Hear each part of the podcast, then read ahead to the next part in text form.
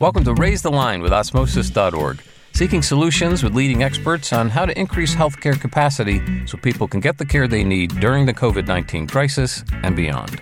Today on Raise the Line, I'm happy to be joined by Scott Becker, who's a partner in the healthcare department at McGuireWoods.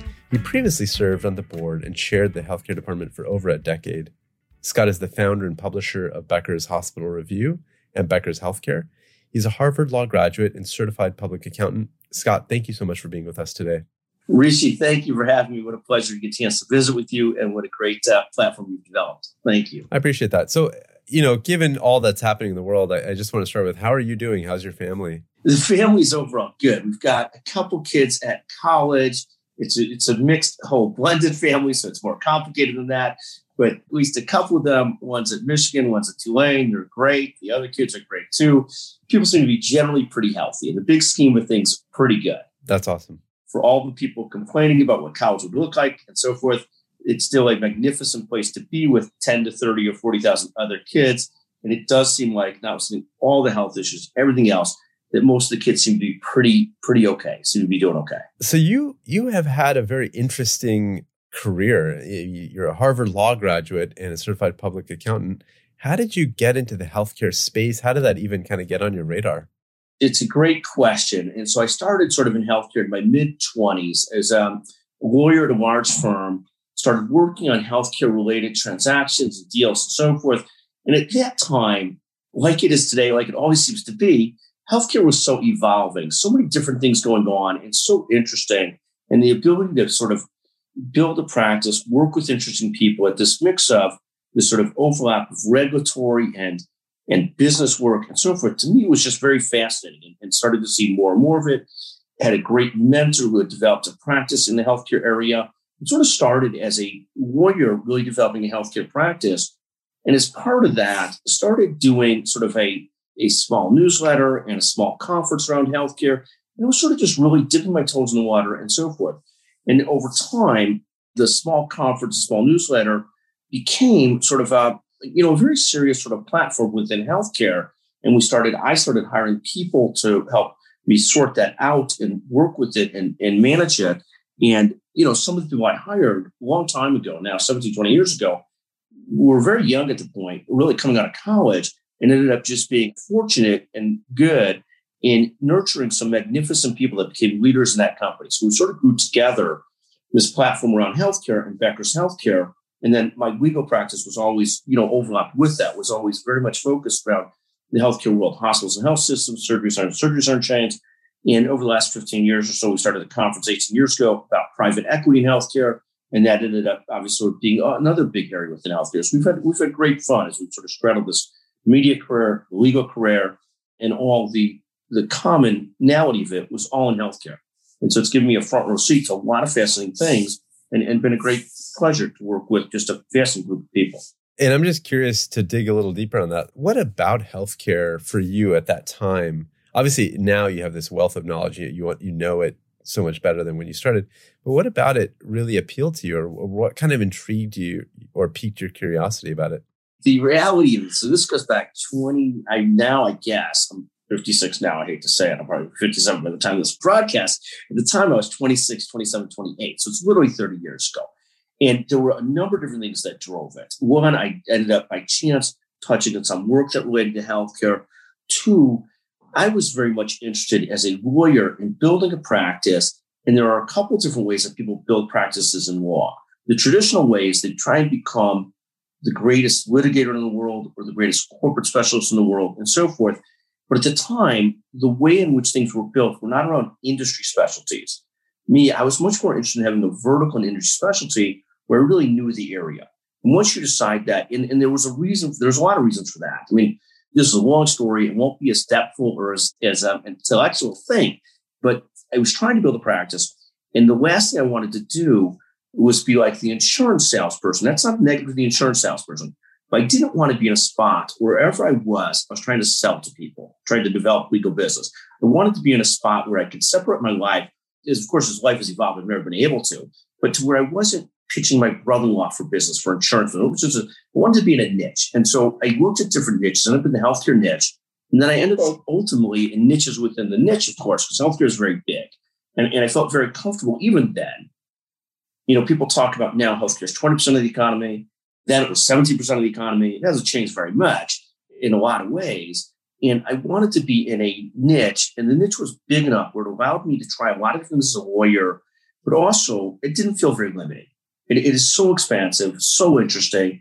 And as a young person, there were a lot of advantages in it. Like you could, the laws were changing so quickly that the people that were my age that I am now then didn't have this inherent advantage because it was changing so quickly. Where and it always changes so quickly that as a young person, you're able to build a reputation in a niche relatively quickly over a five ten year period where I became seriously known in a couple of areas within healthcare. So it was, it was just really, there were a lot of reasons for it. I wish I could say it was because of like, you know, when people say to me, you're going to join a healthcare department, and I try and dispel them with the notion that you're going to be, you know, that you're actually going to be caring for the ill. You could do great things. You could do great things, but to, to view it as like, oh my God, it was an altruistic thinking process that led me into healthcare would be a complete lie it was just a fascinating area for a lot of different reasons. And, and I've loved it. I mean, I've loved it. I find it fascinating. I've grown to have tremendous respect for nurses, leaders, physicians, executives, all the way throughout the ecosystem. And certainly when I started, if I was doing more work on physician leader side, and the period of time 30 years ago, the physicians thought the hospital administrators were the devil. And as you evolve in practice, you realize how hard the hospital leadership works too how hard the physicians work, how hard the nurses work, how hard people that support all work. And it's, it's been a fascinating ecosystem to be a part of. Yeah. And as you're speaking, I'm just thinking of like 30 years ago, you're talking about the change in, in the market. And right now we're going through this enormous change with COVID and regulations are shifting dramatically. I'm thinking specifically of things like, things like telemedicine and what requirements do you have on certain healthcare professionals or allied health professionals to be able to go on the front lines and, and participate. It definitely seems like there's a parallel there and I'm curious, like, what your sensibility is having gone through that 30 years ago and, and watched it for 30 years, and now you're coming upon this time frame. Is this for you feeling reminiscent in some way of, of what you saw at the beginning? You know, it feels like this obviously has been a very interesting, very disruptive, very change driven year. It is fascinating for me to watch in terms of the huge disruptions. I mean, obviously, you see different areas emerge. And, and of course, Rishi, the, the thing that's fascinating about this there are so many areas emerging. So I, have always been good at one of my strengths has always been to. So I'm a Harvard Law graduate, which would people think like, oh my God, he's deeply bright, and I'm fine bright. I'm okay bright. What I was bright at was good at being able to filter through and simplify. And, and what I find as you look at the world today, it is so complex and so fast moving and so many different moving parts that that skill of mine is harder to put to work as well as it was 20 years ago because it's just it's just so complex. There's so many different things going on. I can come back and simplify things, but it's harder than it was at one time. That's a very very interesting insight because I think that more than ever that skill is needed. And what you're describing is, is right. Like when you have so much more data points, the human mind only has a certain capacity for gleaning insights. And, and I think that might be why we're seeing big data and AI kind of creep onto the scene so quickly because it's necessary at this point to really fully understand the picture, our human minds often will will be biased in, in one way or another based on kind of what's closest to us is, is what I imagine. I think that's right. And what you see is when people don't have data and can't filter through it, it becomes so politicized because nobody really speaks clearly with one language. And so you have this crazy politicization where each side is right on different things, but neither side can see the other side. They're so built into the positions that are often, even though both sides claim to have data and science, but neither side really does a good job of harnessing it as well as they could. And it's a fascinating thing to watch how politicized it becomes, in part because it's hard for people to really filter through what's true and what's not true. And so through this very like jungle like, you know, environment or this ecosystem that, that we're sort of meandering through, one thing that's very striking about you and your professional story is that you, you created, you know, Becker's Healthcare, you founded Becker's Hospital Review, Becker Group Business News. I could go on Becker Private Equity Podcast, you know, the business podcast. So, so what inspires you to kind of create all these these outlets for your voice and your ideas? Sure. So, on, on the, the Becker's healthcare situation has been a labor of love for 30 years. It really it, it grew into a serious business, but it was a labor of love and still is a labor of love. And it allows me to sort of connect with people, see what's going on, filter through things, have a voice to an extent, but it really allows me to communicate and talk to a wide range of people and really trying to understand what's going on. I mean, it's really uh, it's been like a you know a magnificent pleasure from, from talking to you know, just got off the phone with the CIO of a health system. Just spoke last week to Mike Roizen, who's built this whole concept around real age and stuff like that, to talking to the CEO of whether it's Northwell Health or Common Spirit. to interviewing presidents of the United States for better or for worse in, in our conferences and so forth. It's given me this great platform to deal with a lot of interesting things and just a pleasure. I view myself as, as sort of like, you know, in life, as always having a major or two, or maybe a dual major. So I, I like to focus on both the healthcare side and the business side. I've always liked to focus on the healthcare business side. It's part of like the CPA underpinnings and stuff like that. It allows me, you know, as you, you know, I, I talk a little bit about aging because I'm at that spot where I think about those things more. It allows me to stay connected, to stay sharp, to stay thinking. I mean, I write the newsletter, the Beck newsletters, more to keep myself focused and sharp than for any monetary or business purpose. It keeps me focused, keeps me sharp, allows me to connect with people when I enjoy it tremendously. Much like Rishi, the podcasting and talking to people, I find to be a magnificent pleasure. I mean, it just is really, you know, and, and some of them are very easy, very short, very simple. Some of them are complex and longer. But I find it a great way to see what's going on and stay energized and, and connect with the world. And, and obviously in this COVID period, podcasting and that kind of communication has doubled and tripled down. And it's been just a, it's really been fascinating. What are some of the, and I know you said that it's become harder and harder to utilize this skill set you have, this gift of kind of finding clarity and finding kind of those focus points. Can you share with me, like through COVID, what are some of the things that you've kind of personally honed in on that you think the mainstream consciousness maybe maybe talks about, but not as much as they might want to or need to? What are some of those things? So I look at it's a great question, and I look at two or three for different concepts. The first concept I would say is like the United States healthcare system.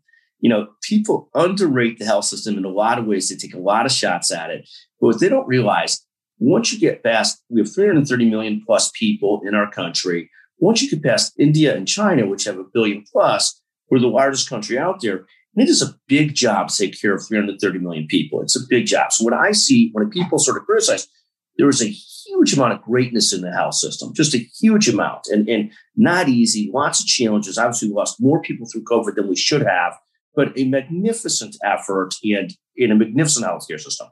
So, so both greatness and tremendous challenges, both greatness and some inequities. I mean, so, so we see some serious inequities. We see, like you know, you know, and I know, if you're of a certain sort of economic class you can get through to a specialist, the right specialist. It even takes connectivity, no matter what class you are, to get through to the right specialist.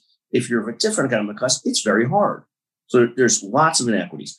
The other great thing that I see so I see greatnesses and challenges, greatnesses and inequities, you know, the both living in our system.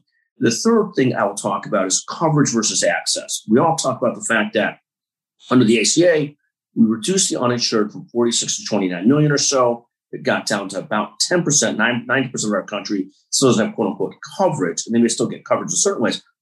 But the big issue beyond coverage is something I just touched on a second ago is access.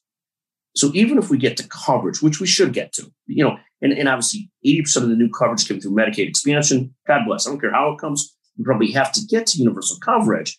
But even with coverage, we have a huge access problem. So that's that's the third issue I'll touch on. So greatness and challenges, greatness and inequities, coverage versus access, which are two very different things.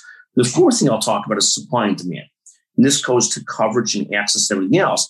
With 330 million people, we have solved some of our shortages of physicians and nurses over the last decades through immigration. You know, if, if you look at our country, you look at great specialists, you know, half of them are born here, half are not born here. It's been one of the huge gaps we filled through immigration. Whenever you look at our ecosystem, we have this great mix of doctors of different ethnic groups, and it's largely because of a great deal of immigration. We've been able to stay close to the need that we have. We've got now this situation where the big academic medical centers, everybody realizes we need more doctors and nurses. So you've got the situation where you're building more medical schools, but we're way behind in building residency programs to keep up on it. Also, at a time where we're making immigration for doctors and nurses tougher, or we have been.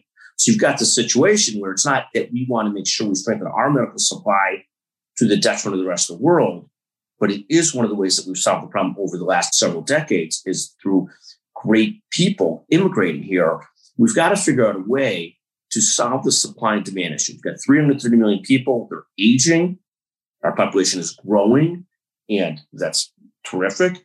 And we need to make sure that we get closer to the supply of physicians and nurses we need and technology to anywhere near serve that community because we've got coverage and access problems.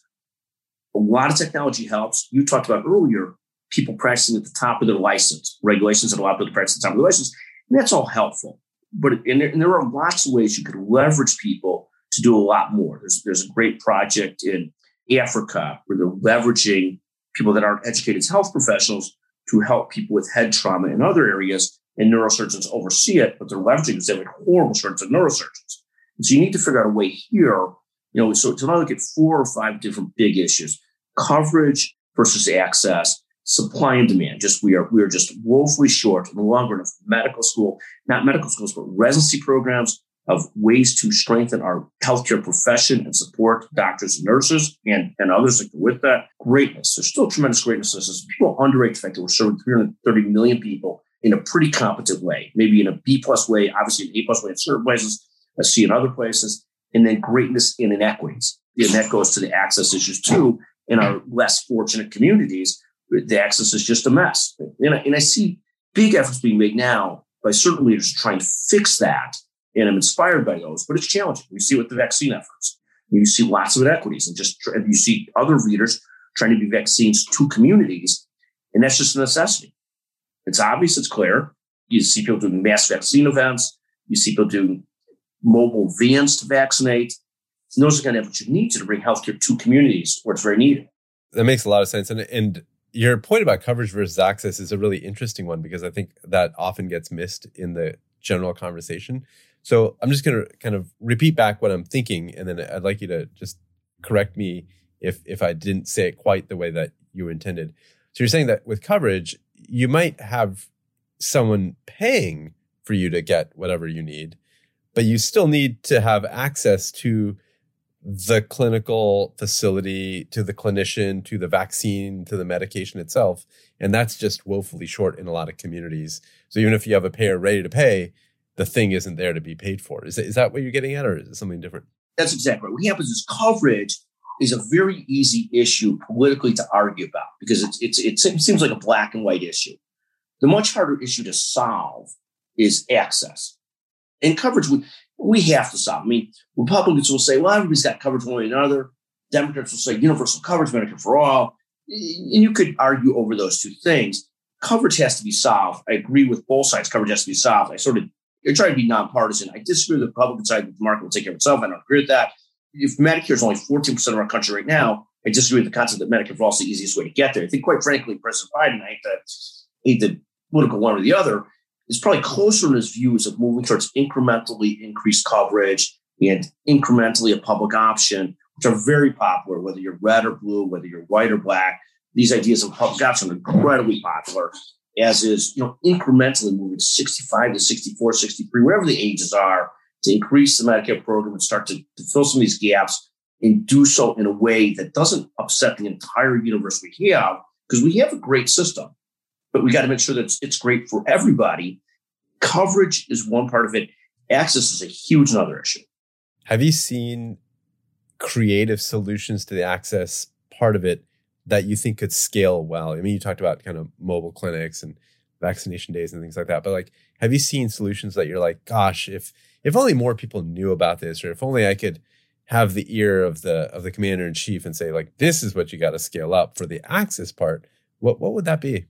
I don't have perfect solutions. My solutions are, are simpler. You know, it's India, for example, people come out of high school into medical school, into medical programs, so they're able to admit a lot more doctors, as an example, and so forth. And so, like, we have to find a way. Right now, we've made becoming a doctor in this country far harder than it should be. So, so people don't get out of residency, they don't get out of specialty training until they're in their early 30s, and that just does it in a world of sort of uh, immediate gratification even though we've got enough people applying to medical school, so we still do, but we need more. We need more doctors. We need more specialists. We need more primary care as well. We need both, but you, you have gaps in both that are big, big gaps. I mean, there's certain things that are easier to leverage up on, and certain primary care is easier with some of these techniques and tools and people and some of the specialties. It's easy for people to bash specialists until you need a specialist.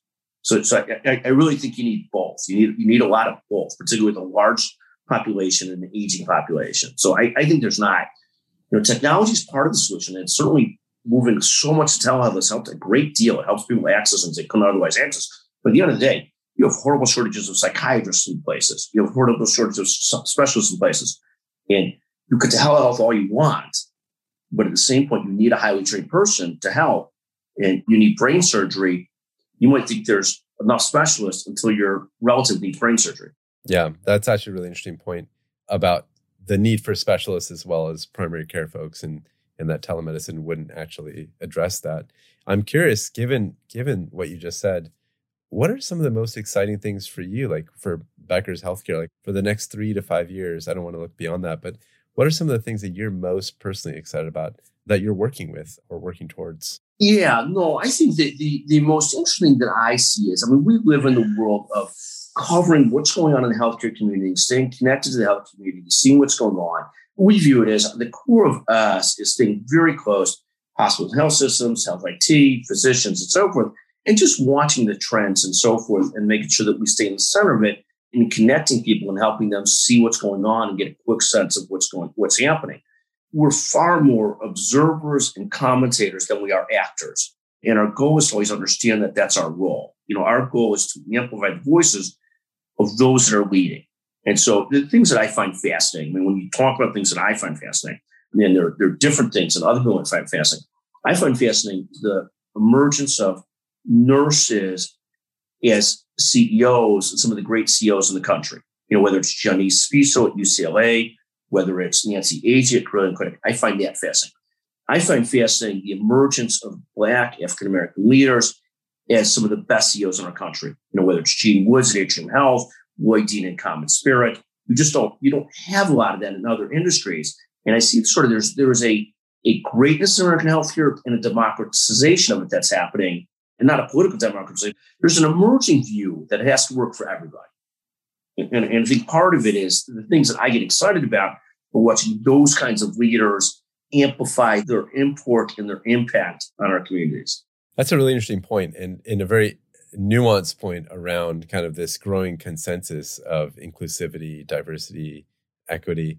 I'm curious, whenever you have individuals making a difference, if there are enough of those individuals and they're interacting with each other, then you get kind of interesting emergent properties. And all of a sudden you start seeing kind of a shift in the overall landscape. Have you seen any of that as well? Like, granted, their organization may be doing stellar work as an organization. Have you seen any sort of mainstream shift in how people are thinking as a result of that as well? You know, I think it's a great question. And I'm, and I'm not sure. I, I do think there is a wider footprint of belief that we got to figure out coverage for everybody one way or another. I, I, think there's a wider consensus around that. There's certainly wider consensus that whether you're right or left, kind of like this public option idea at some point, as long as it's not as long as it, it doesn't cost so much money or doesn't cause so many troubles. But if done right, it's kind of a good idea. In terms of leadership, I don't know. I mean, obviously, the great concern that you have in the healthcare community is the burnout and the resilience or lack of resilience post the pandemic. You know, you, have already got an aging workforce in terms of physicians and doctors. You, you know, some of these leaders I talk about are also middle aged, middle aged to 60, what have you. And so, you know, so I mean, do you have enough leaders, a groundswell of great leaders coming on? We see more and more of them, you know, and, and more and more people in it. And then, you know, it's trying to figure out the mix of not for profit healthcare is such a cornerstone of our country and how it's handled and so important. And then the mix of that with the Silicon Valley entrepreneurs and technology and trying to hit this right balance between all these things when they complement each other I mean, not-for-profit healthcare, whether the Northwell Health, the Common Spirits, the Atriums, and so many other great systems, through this COVID-19 period, have proven again how much we rely on them and how important that is to our ecosystem. Yeah, that that's definitely true. I think that it's easy to ignore major players when everything is going right. And the moment something is not going right, you quickly realize how like you said, reliant we are on these systems. What you've also seen come out of this COVID period is this concept of too big to fail, because because we've also seen how reliant are we on these huge systems when there's a problem. Unfortunately, there's a huge problem. A critical access hospital gets overwhelmed in two seconds, and they're very important parts of our ecosystem. But it's these big systems that are there to handle thousands of COVID 19 patients or a big problem that you, you, realize that you really do have a situation too big to fail and, and how that will develop and, and, and work through the political system as well. It's fascinating to watch. Yeah, no, I'm glad you said that because, you know, we go and it's easy to think about too big to fail in the context of a car manufacturer. You know, I'm thinking of, you know, now 12, 13 years ago. and at that time we we had that discussion. And now with the healthcare system being too too big to fail or certain health operators, the stakes are higher. It's not just about dollars and unemployment in the economy, which are major stakes, but also about direct effect on lives. And in that context, I mean, you absolutely can't see those systems fail uh, because there are major consequences. There was a huge movement towards reducing the beds in America, reducing bed capacity, just-in-time inventory, all those kinds of things. We found that you have to be so careful in how far you go with those things for when there's a problem. Yeah, I mean, so I guess one thing I'd like to close on then is what do you say to to young people coming up? I mean, you've had, I think I'm putting it mildly by saying a stellar career, uh, just a wonderful, eclectic group of interests that you've webbed into something that's just absolutely beautiful. And your background is so interesting as well. What would you say to someone that's coming out of, in your case, law school, or let's say a young accountant or a young healthcare professional as they get onto the landscape of, of COVID and, start charting their own path? Sure. So I think you hit it right there. So I just gave a talk on sort of 15 points on having a great career to group. I've had a pleasure of career, but I start with three sort of core points, and, and, I, and it goes to charting your own path. The first and most important point is ultimately, whatever your goals are, they have to be your goals and your plans. And, and I think as I've watched, you've probably watched young physicians, I watch young lawyers and young business people the biggest determinant of happiness in a career is are you largely charting your own goals or somebody else charting them for you? And I think that's the starting point.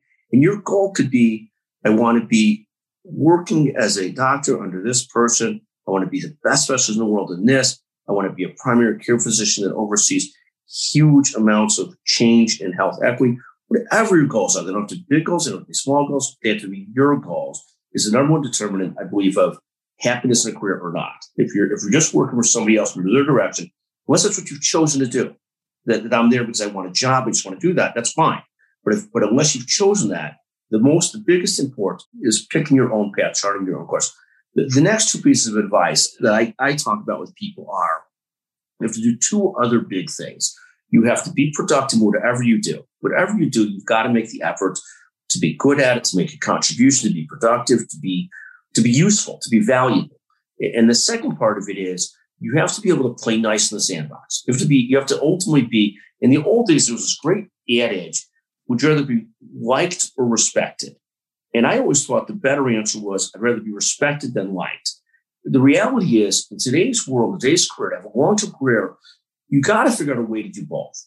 To be, and you don't have to be the nicest person in the world. You don't speak the greatest personal skills, but you have to learn to play nice in the sandbox. So if you want to, like I've been at the law firm for 30 years, an incredible achievement. It's impossible to be at a single for 30 years. But the only two things I'll attribute it to are being productive and playing relatively nice in the, in, in the sandbox. Not perfectly, but relatively nice. So I look at three things, charting your own path, which you sort of started with, and then being productive, and then playing nice in the sandbox. And of course, there's a whole, you just did a podcast on you know, 12 or 15 thoughts of speech and the podcast of 12 thoughts on having a great career. It still needs some refinement and work, but it goes to this point of, you know, how do you make this a career that you that you enjoy and you thrive in? And there's so many other points to it, but I start with those three.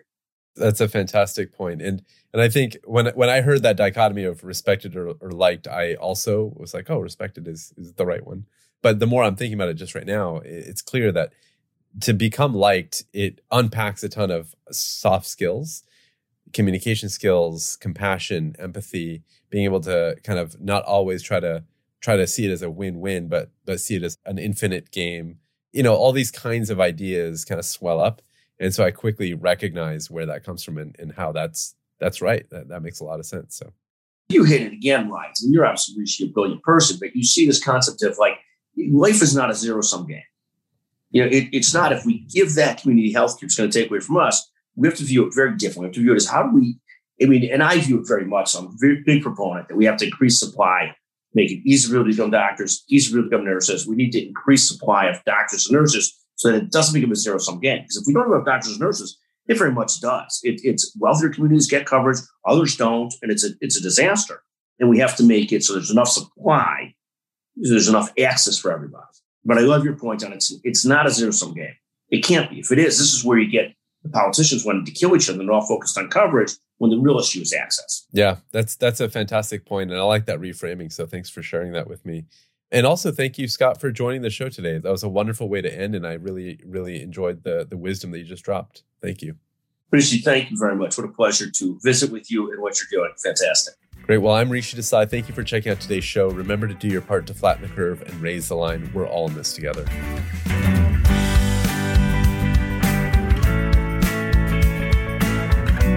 For more information on how you can help raise the line and flatten the curve, go to osmosis.org slash COVID-19. If you like this podcast, please share it on your social channels. You can also subscribe to the series and check out all of our podcasts at osmosis.org slash raise the line podcast.